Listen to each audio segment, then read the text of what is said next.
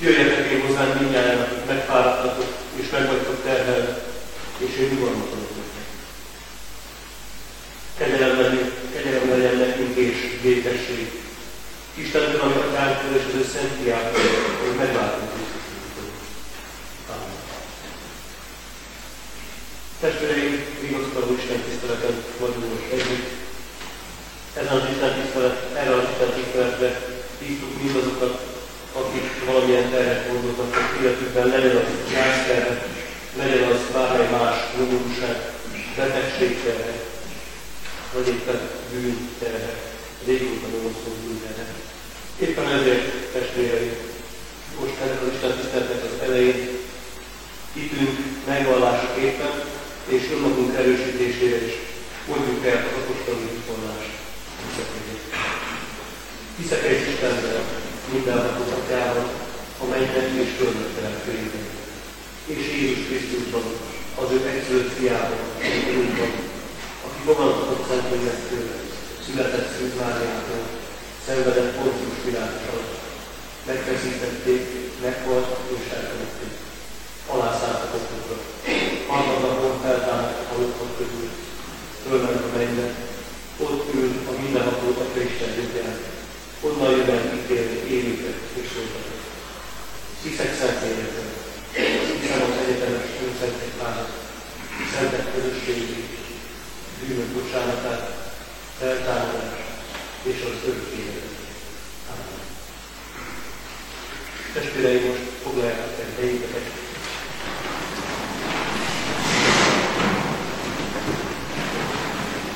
És az Úr dicséretére énekeljük 338 számú dicséretére.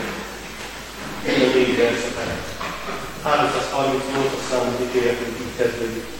Lelki próbáinkban Jézus névben. rád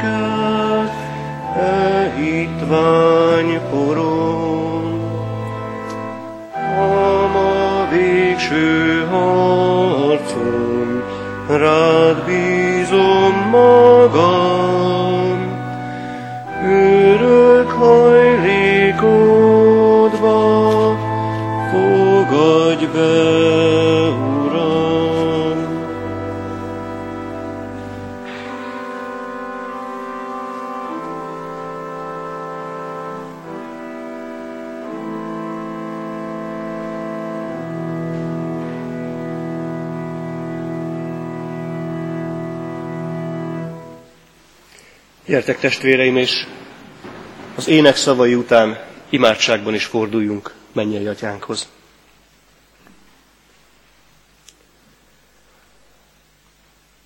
Urunk, ezen az estén valóban arra szeretnénk téged kérni, hogy lelki próbáinkban légy velünk. Mindazokban a dolgokban, amelyek nyomasztanak minket, mindazokban, amelyek most idehoztak minket, te eléd, mindazokban, amelyek életünket nyomorgatják. Kérünk, Urunk, ezekben adj enyhülést. Adj enyhülést jelenléteddel, adj enyhülést ígéreteddel, az általad adott reménységgel. Urunk, úgy jöttünk ide, mint akik nem tudnak ezeken kívül most más hozni eléd. Urunk, kérünk, így is fogadj el minket. Kérünk téged, hogy a te igét hat hallatsz egyik közöttünk, és hogy hagy halljuk meg mi is azt. Szeretnénk téged kérni, Szentlélek Isten, könyörülj rajtunk, jöjj közénk, és tedd a mi közösségünket, a mi együttlétünket igazi Isten tiszteletté, és arra kérünk szavad által, vigasztalj minket, mert oly nagyon várjuk vigasztaló szavad. Krisztusunk, kérünk ígéretet szerint, légy itt közöttünk, hiszen látod, egy akarattal téged szeretnénk hallani. Amen.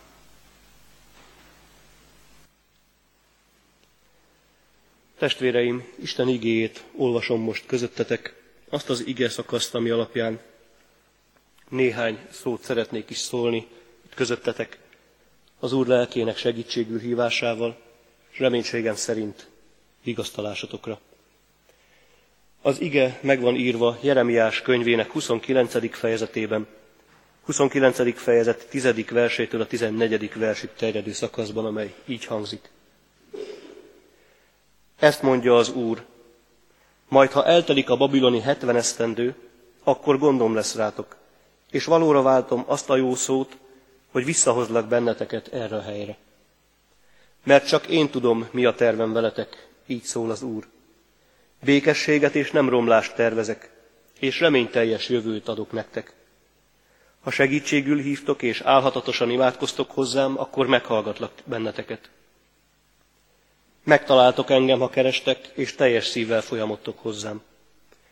Megtaláltok engem, így szól az Úr. Jóra fordítom sorsotokat, összegyűjtelek benneteket minden nép közül, és minden helyről, ahová szétszórtalak. Így szól az Úr, és visszahozlak erre a helyre, ahonnan fogságba vitettelek benneteket. Ideig az Úrnak írott igéje, annak magyarázatát helyeteket elfoglalva hallgassátok, testvéreim.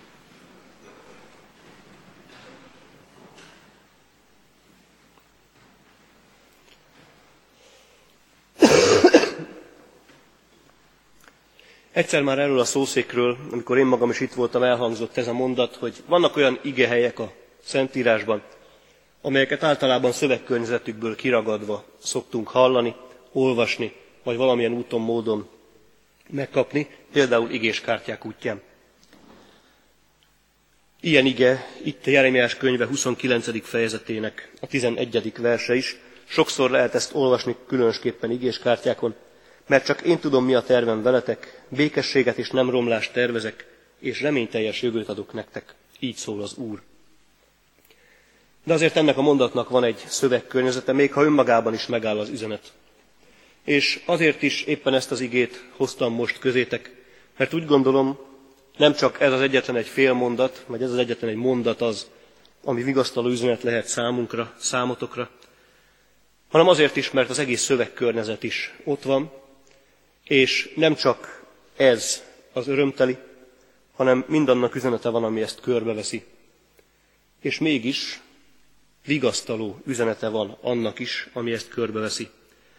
Mert nagyon sokszor egészen más jelentést ad egy-egy mondatnak a szövegkörnyezet.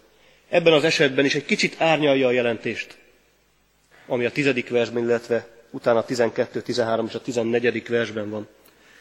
Mégis ez az árnyalás talán csak még közelebb visz minket az Isten akaratához, az Isten tervéhez. Mert hogy erről szól ez az egész ige szakasz. Az Isten tervéről. Végig arról van szó, hogy az Isten mit akar a néppel. Az Isten mit tervez a néppel. A nép meg sem szólal ebben a szakaszban. Nincs visszacsatolás. Ilyen értelemben nincsen párbeszéd. Urunk, elhisszük, igen, te vagy az Isten. Más helyeken van ilyen válasz. Itt nincsen.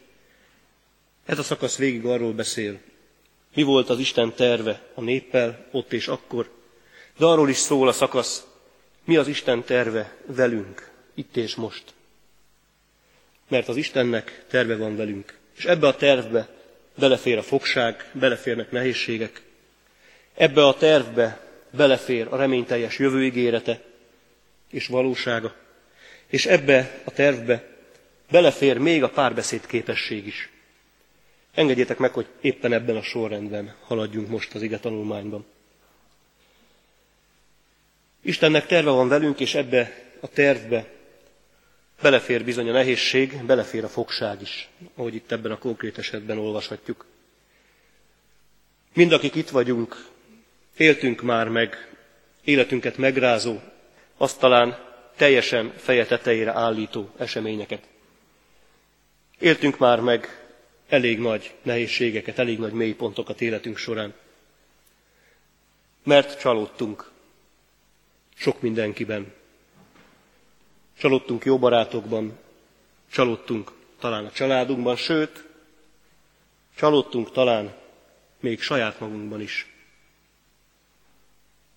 Még tovább megyek, talán csalódtunk magában az Úristenben is. Nagy mély pontokat éltünk meg mindannyian, mert talán elveszítettünk valakit, vagy valamit, akihez, vagy amihez nagyon is ragaszkodtunk, nagyon is kötöttünk.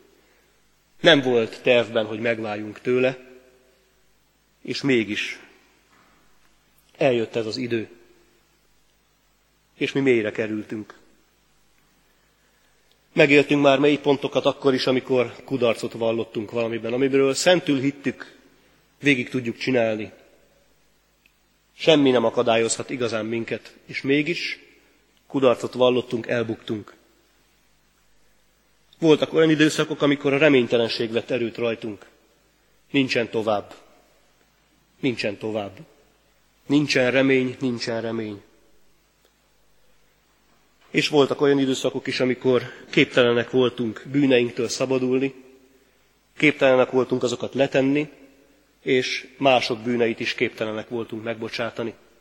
És ezek is mind csak minket romboltak, csak minket húztak egyre lejjebb.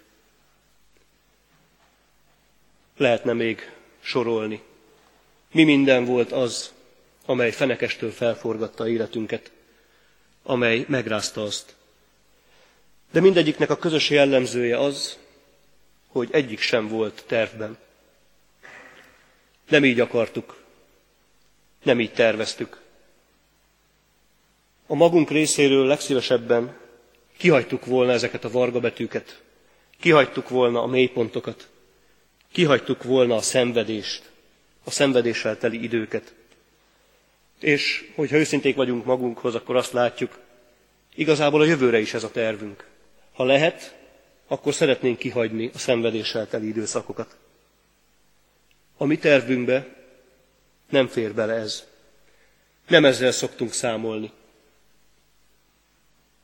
Sokkal inkább jobbnak, eredményesebbnek, reménnyel telibbnek tervezzük a jövőnket, mint amilyen a múltunk volt.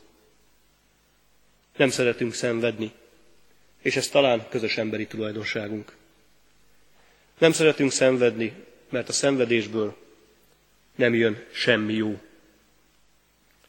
Az ige viszont itt azt mondja, Isten tervébe a szenvedések, a mélypontok, az életünket felforgató események beleférnek. Hangozék ez bármilyen fájdalmason is. Az ige azt mondja, az Isten megengedi ezeket a mélypontokat. Nem feltétlenül akarja ő ezt direkt, sőt, nem is feltétlenül Isten okozza ezeket az embert próbáló eseményeket, de mindenképpen megengedi. Azt látjuk, a babiloni fogság, ahogy itt konkrétan Jeremiás könyvében szerepel, annak egészében tulajdonképpen ez a téma. Az Isten tervébe ez a fogság belefér. A nép nem így tervezte, de az Isten tervében benne volt ez is. Nem azért, mert olyan nagyon akarta ezt, de még ez sem tudja az Isten tervét hátráltatni. Nincs olyan dolog ezen a világon, amely az Úristent meg tudná lepni. Terve ezekkel a mélypontokkal együtt is megvalósul. A fogságról úgy beszél ez az ige szakasz, tizedik vers is, a tizennegyedik vers is, mint amivel az Úristen számol. Azt mondja, majd ha eltelik a babiloni hetven esztendő, akkor gondom lesz rátok, és valóra váltom azt a jó szót, hogy visszahozlak benneteket erre a helyre. Az Úristen számol a babiloni hetven évvel. Ő nagyon jól tudja, hogy mi fog történni, és nem tesz ellene. Nem mondja azt, hogy, ma, hogy most azonnal meg foglak benneteket menteni. Nagyjából három hullámban vitték el egyébként az izraelitákat babiloni fogságba, ez még nagyjából az első hullám idején van. Néhányakat már elvittek, jó részt a nép még otthon van, és azt mondja az Isten, ne gondoljátok, hogy meg foglak titeket menteni ettől az egésztől. Ne gondoljátok, hogy azok elmentek, de titeket majd nem visznek el. Titeket is el fognak vinni. Majd, ha eltelik a babiloni hetven esztendő, addig ne számítsatok semmire. Addig ne gondoljátok, hogy visszajöhettek. Majd, ha eltelik a hetven esztendő. Isten tervében ott van ez a, ott van ez a babiloni fogság. A 14. vers vége nagyon is árulkodó. És visszahozlak erre a helyre, ahonnan fogságba vitettelek benneteket. Ott van az Isten tervében. Még ha nem is direkte ő viszi fogságba a népet, de megengedi, hogy jöjjön, jöjjön egy nagy birodalom, a babiloni, és elvigye, elvigyen egy viszonylag kis népet, mint az izraelita. Egy olyan népet, ami nagyon bízott az Istenében, nagyon bízott a templomában, és ha itt van velünk az Úristen temploma, itt van velünk az Úristen, akkor bennünket semmi baj nem érhet, gondolták ők. Az Isten azt mondja, dehogy nem. El kell mennetek fogságba. 70 évetek lesz ott. Majd utána jöttök vissza, nem előbb. Ez nem jelenti azt, hogy az Úristen örül a nép szenvedésének. Ez nem azt jelenti, hogy az Úristen kélyes örömmel szemlélő, a népet, amely nem bízott eléggé benne, elviszik fogságba. Ilyen nincs itt leírva. De az igen, hogy megengedi ezt a szenvedést. Az ő ügytervébe belefér ez a szenvedés. Az Isten tervébe belefér a mi szenvedésünk is. Azzal együtt is meg tud valósulni akarata, üdvterve. Talán keményen hangzik ez most, különösen nektek, akik a gyászterhét hordozzátok. Akik előtt itt van, ha nem is 70 év, de egy jókora időszak, amíg a gyász folyamata lezajlik bennetek. És nem ígéri az Isten, hogy ettől megmentiteket. De azt mondja, egyszer vége lesz ennek a fogságnak. Egyszer vége lesz ennek az időszaknak.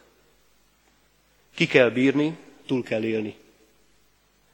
Talán nem túl örömteli ez az üzenet, ez az első üzenet, de azt mondja, az Isten tervében benne van. Ki kell bekkelni. Benne, belefér az Isten tervébe a szenvedés, olyannyira, hogy még a saját fiát sem kíméli meg tőle. Olvashatjuk a Heidelbergi KT-ban is. Krisztus életének egész ideje alatt, de különösen annak végén szenvedett. Szenvedett attól, hogy ember lett, szenvedett attól, amivel az emberlét jár, annak minden nyűgétől, fáradtságtól, szomjúságtól, éjségtől, lehetne sorolni még mi minden mástól is. És a leglátványosabb talán a nagyheti események, amikor a szó szoros értelmében mi is azt mondjuk rá, Krisztus szenvedett. Mert gyalázták, alázták, ütötték, verték, keresztre szegezték, és meg kellett halnia végül. Szenvedett. Nem csak úgy tett, mintha. Az Isten még a saját fiát sem kímélte meg a szenvedéstől. A jó hír, hogy életünk szenvedéseinkkel együtt is benne van az ő tervében. Nem vagyunk az Isten tervén kívül. Számol velünk is életünkkel az Úr.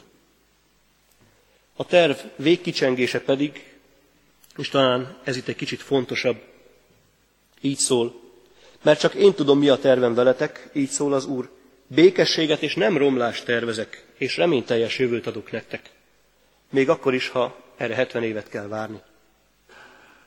Az Isten terve ez. Szeretné, hogyha a nép újra szabad lenne. Szeretné, hogyha a nép újra örömmel dicsőítené őt szabadításáért. Szeretné, hogyha a nép visszakapná azt, ami az övé volt előtte, tudnilik saját otthonát, hogy valahol otthon legyen ebben a világban is. Az Isten terve ez, és számunkra is ez az örömüzenet. Az Isten népeként reményteljes jövőnk van. Mert azért ezt számoljuk hozzá. Az Úristen nem egy-egy emberhez szólít, hanem egy egész néphez, egy közösséghez szólít. Ha az Isten népe vagyunk, reményteljes jövő vár ránk. Még akkor is, ha jelen helyzetünk nehézségekkel teli.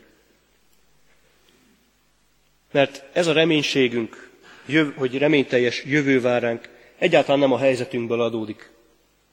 Nem abból, hogy éppen most hogy állnak a csillagok, hogy állnak, hogy állnak a politika csillagai, a gazdaság csillagai, lehetne még sorolni, hogy mi minden, éppen hogyan adják össze jelen helyzetünket, hanem ez a reménység magából, az Istenből fakad. Gondoljunk bele, akkor hangzik el ez az üzenet, amikor éppen csak elkezdődik babiloni fogság. A helyzet éppen az, hogy ennek a reménységnek semmi alapja nincsen.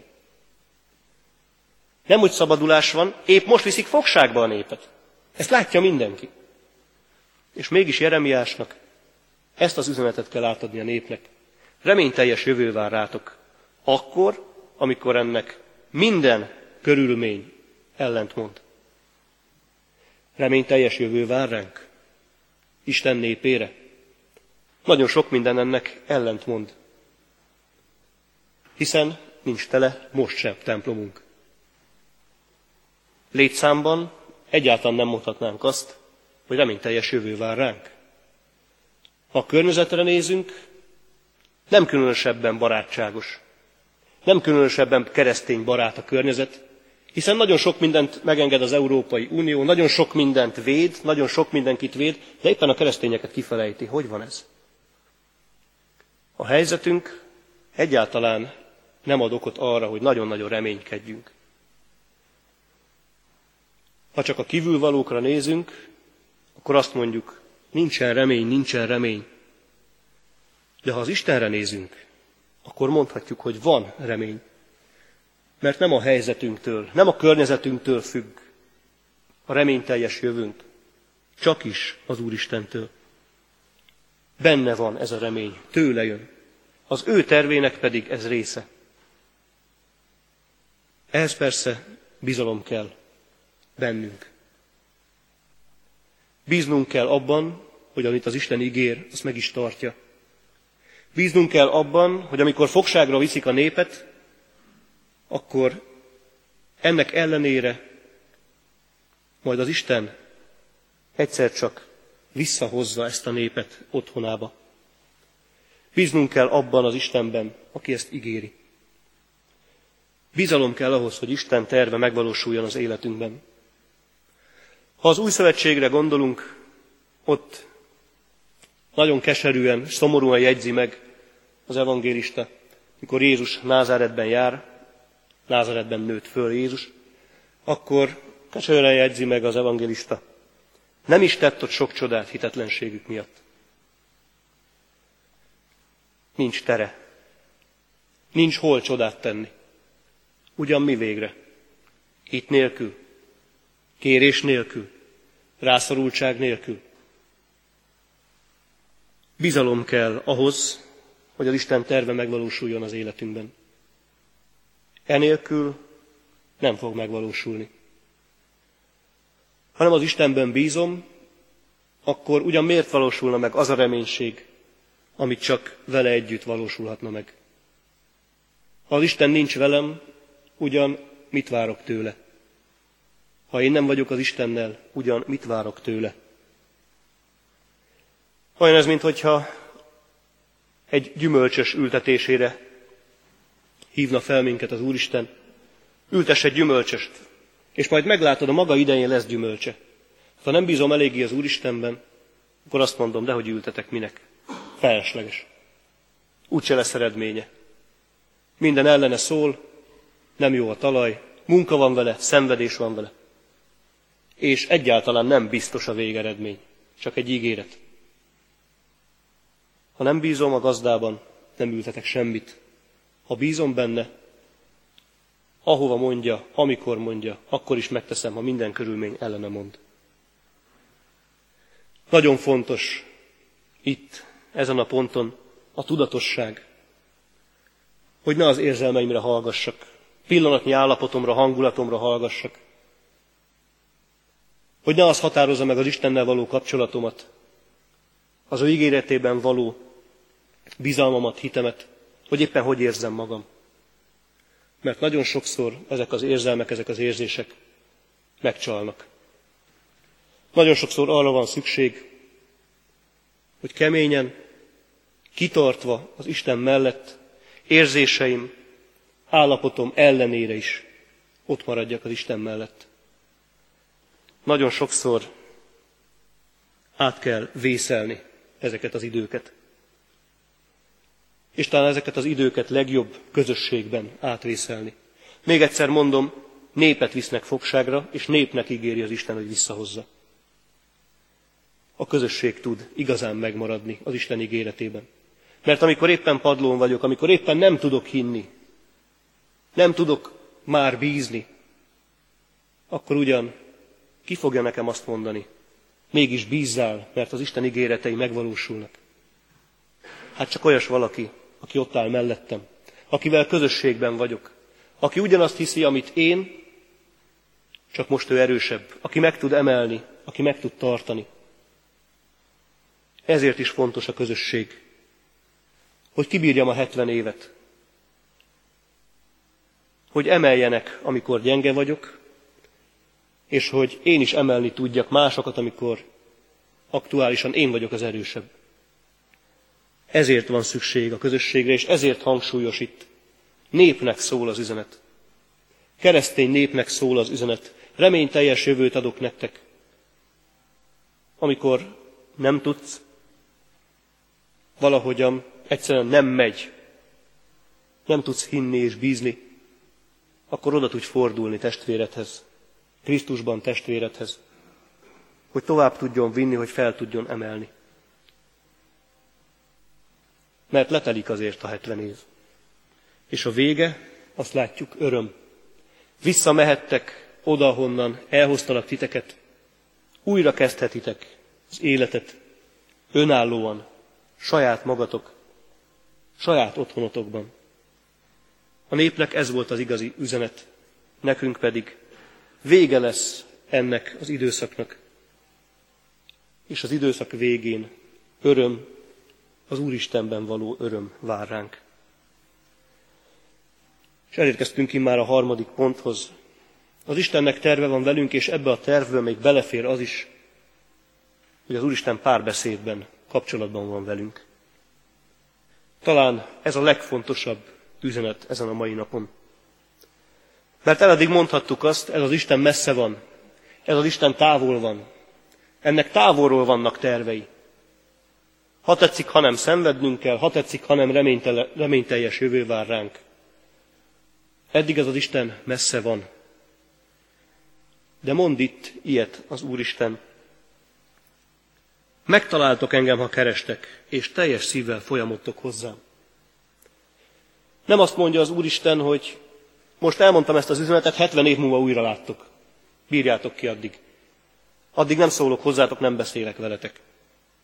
Addig a tervem szépen megvalósul, szépen folyik a maga rendjében, Ti meg magatokra vagytok hagyva, saját gondolataitokkal. Azt mondja az Isten, megtaláltok engem, ha kerestek. Teljes szívvel folyamodtok hozzám, meg fogtok engem találni. Azt mondja az Isten, nem kell, hogy elteljen ez a 70 éves fogság teljes csendben, párbeszéd nélkül. Azt mondja, meg lehet találni engem, csak keresni kell velem a kapcsolatot. Lehet beszélni az Istennel, bármilyen mélységből, bármilyen nehézségből is. Nem úgy van, hogy az Isten elhagyja azokat, akik valamiféle mélységbe kerülnek. Vagy pláne, mivel valamiféle bűnt követtek el, és ezért mélységbe kerültek, ezért az Isten már közösséget sem vállal velünk. Nem így van ez. Azt mondja, megtaláltak a kerestek engem.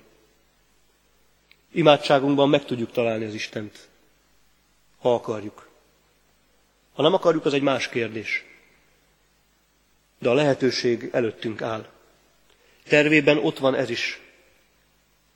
Tervében ott van a párbeszéd lehetősége.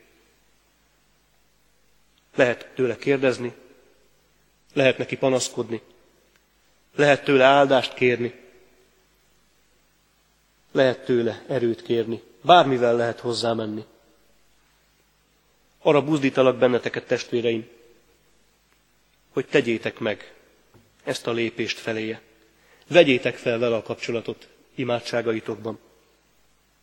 Nincsen rosszabb, mint a süket csend, amelyben nincs ott az Isten. Nincs rosszabb, mint amikor úgy érzem, senki sincsen velem, körülöttem, senki sem ért meg engem, abban a helyzetben, amiben vagyok éppen, abban a mélységben, ahová kerültem. Az Isten azt mondja, az én ajtóm nyitva áll. Viheted elé fájdalmadat, értetlenségedet, csalódottságodat, sebeidet, sérüléseidet, bűneidet, bármit, ami nyomaszt, ami nyomorítja életedet. És ő azt ígéri, meg fogsz engem találni imádságoddal. Imádságod megtalál engem. Megtaláltok engem, jóra fordítom sorsotokat, összegyűjtelek benneteket minden nép közül és minden helyről, ahová szétszórtalak. Meghallgatlak benneteket. Jóra fordítom sorsotokat. Ez az Isten nem rejtőzködő Isten. Nem olyan Isten, aki elbújna a harmadik égben, előlünk, kéréseink elől. Nem kérlelhetetlen és könyörtelen ez az Isten. Lehet őt kérni, és lehet hozzá folyamodni a maga valóságában. Éppen ezért arra hívlak benneteket most testvérem, hogy gyakoroljuk is ezt néhány percben. Menjünk az Úristen elé csendes imádságainkban, úgy, ahogyan vagyunk, azokkal a dolgokkal, amelyek éppen most bennünk vannak, foglalkoztatnak, talán nyomasztanak. Imádkozzunk most néhány csendes percben így, helyünkön maradva.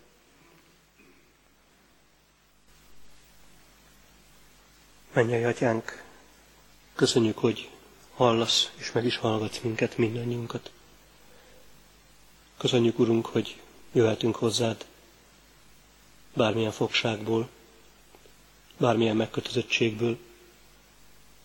Jöhetünk hozzád bármilyen érzésnek, állapotnak a békjójából. Köszönjük, Urunk, hogy nálad könnyebbséget találhatunk, felszabadítást találhatunk. Köszönjük, Urunk, benned bízhatunk. Urunk, tudjuk, hogy nem kímélsz meg minket a szenvedéstől. Nem veszel el minden szenvedést és nyomorúságot életünkből. De Urunk, köszönjük, hogy ezek közben is tudhatjuk jelenlétedet. Köszönjük, hogy eközben is ígéretet adsz nekünk, a reményteljes jövő ígéretét. Urunk, köszönjük, hogy benne vannak ezek mind a Te tervedben. Életünkre, gyülekezetünk életére vonatkozó terveiben is. Urunk, köszönjük neked, hogy mégis lehetőséget biztosítasz a veled való beszédre a veled való párbeszédre. Köszönjük neked, Urunk, hogy hallasz minket. Akkor is, amikor könyörgünk hozzád, gyászoló testvéreinkért. Könyörgünk hozzád azért, hogy hadd találjanak vigasztalást gyászukban. Hadd találjanak vigasztalást a te igédben, a te lelked által. Hadd találjanak vigasztalást nálad. Urunk, könyörgünk azokért is, azokért a testvéreinkért, akiket betegség terhe nyomaszt, köt kórházi ágyhoz, avagy saját személyes otthonukhoz, akik szeretnének velünk is közösségben lenni, ilyen Isten tiszteleti közösségben is, de nem tudnak. Kérünk, hogy könyörülj rajtuk, segíts nekik elhordozni betegségük terhét. De Urunk, mindazonáltal arra szeretnénk téged kérni, gyógyítsd meg őket és hozd ide vissza közénk. Urunk, így könyörgünk most különösképpen Boros Edináért. Látod, Urunk, hogy mennyire rosszul van, milyen betegségben szenved, kérünk, Urunk, az ő fiatal életét te gyógyítsd meg. Hozd ide-vissza közénk őt, hogy láthassuk növekedni, kiteljesedni az ő életét a te akaratodból. Urunk, adj erőt mindazonáltal ahhoz, hogy tudjuk mind gyászoló testvéreinket, mind beteg testvéreinket imádságban és tettekben is hordozni. Urunk, erőt kérünk azok számára is, akik valamilyen bűnnel küzdenek, melyet nem tudnak letenni életükben, vagy akiket lelki, esetleg anyagi terhek nyomasztanak. Kérünk, Urunk, adj nekik ezekben megoldást, gyógyulást, feloldozást. Urunk, ha úgy akarod, küldj minket, mint angyalaidat, mint apostolaidat. Kérünk, Urunk, add, hogy ne maradjunk adósak a jó hír üzenetével és a tetrekész kezekkel. Urunk, kérünk országunk egészéért, különösen is Kecskemét városáért, vezetőinkért, mind városi, mind országos szinten. Kérünk, adj nekik bölcsességet, belátást, a te tervedre való hagyatkozást. Hiszen látod, Urunk, sokféle tervünk van, sokféle terve van ennek a kormánynak is. Kérünk, Urunk, adj nekik bölcsességet hozzá. Urunk, arra, arra szeretnénk még kérni, áld meg gyülekezetedet jelenléteddel, és add, hogy soha ne fáradjunk meg a hozzád való könyörgésben, a te dicséretedben. Sose fáradjunk bele a veled való kapcsolat keresésébe és fenntartásába. Urunk, kérünk, áldj meg minket így lelkeddel. Amen. Most pedig gyertek testvéreim, és a Krisztustól tanult szavakkal is szóljunk mennyei atyánkhoz. Mi atyánk, aki a mennyekben vagy, szenteltessék meg a te neved. Jöjjön el a te országod, legyen meg a te akaratod, amint a mennyben, úgy itt a földön is. Ami mindennapi kenyerünket add meg nekünk ma, és bocsásd meg védkeinket, miképpen mi is megbocsátunk az ellenünk védkezőknek. És ne vigy minket kísértésbe, de szabadíts meg minket a gonosztól, mert a tied az ország, a hatalom és a dicsőség mindörökké. Amen. Testvéreim, hirdetem számotokra az adakozás lehetőségét, mint a mi életünk Isten tiszteltének részét képezi. Azzal a felkiáltással teszem ezt, hogy jókedvel ajánljátok fel az Úristennek adományaitokat, hiszen tudjuk, a jókedvű adakozót szereti az Isten. És ezt magam részéről teszem hozzá, nem pedig azt, aki kényszerből, avagy csupán csak szokásból teszi ezt. Most kérjük együtt az Úristen áldását. Istennek népe, áldjon meg téged az Úr, és őrizzen meg téged. Világosítsa meg az Úr az ő arcát rajtad, és könyörüljön rajtad.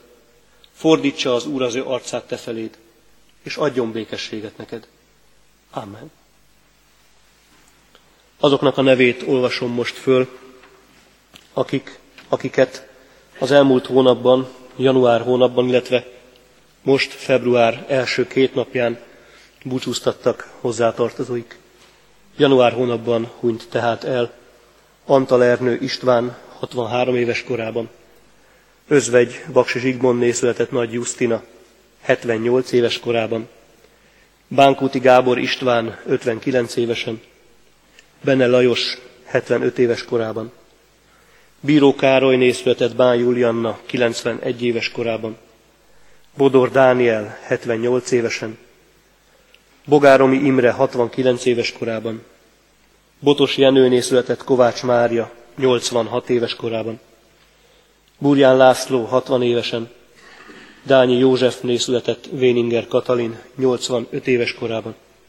Dunst Ferenc 73 évesen. Györfi Balázs 88 évesen. Héjas Julianna 87 éves korában.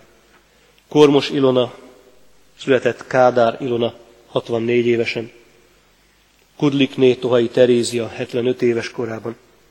Kullai János 78 évesen. Márton Imréné született Marosi Julianna 81 évesen. Oltai Aladárné született Tóth Erzsébet 84 évesen.